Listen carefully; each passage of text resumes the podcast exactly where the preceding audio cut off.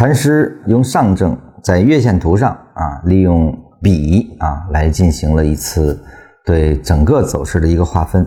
这个截止是在零七年八月四千七百多点的时候的一个运动啊。那么首先呢，他在这个过程中呢，先完成了顶底判断啊，在顶底判断下，按照底和顶相连的这样的一个次序关系啊，那么从上市以来九十五点到四千七百六十八点啊，完成了一比两比三比四比五比六比七比八比九比的一个划分啊。那么划分完之后，实际上它这个整个过程呢还是比较简单啊。等比的顶底相连的这个规则啊，其实你也可以完成这九笔的一个划分。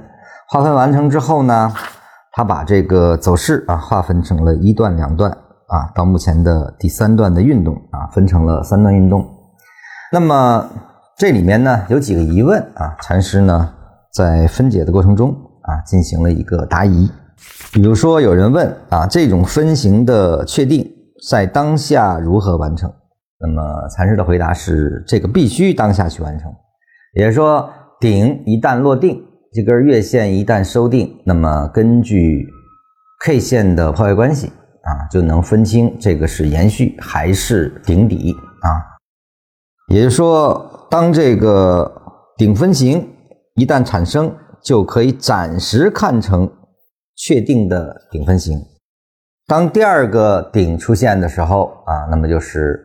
前笔的延续啊，那么这个呢有什么好处呢？这个呢就使我们划分有了唯一性啊，也就是在形成过程中的时候，K 线没有完成之前啊，你是不能做这个顶底处理的啊，只有它收定才可以啊。呃，那么这个顶分是否随时可以改变？那么答案是否定的。一旦完成的图形，这更改就不可能了啊。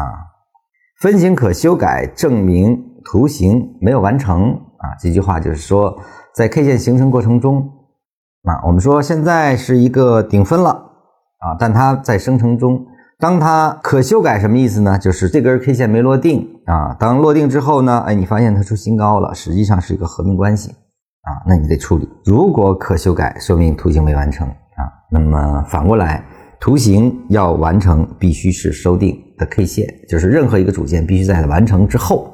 你才能跟前组件进行合并处理。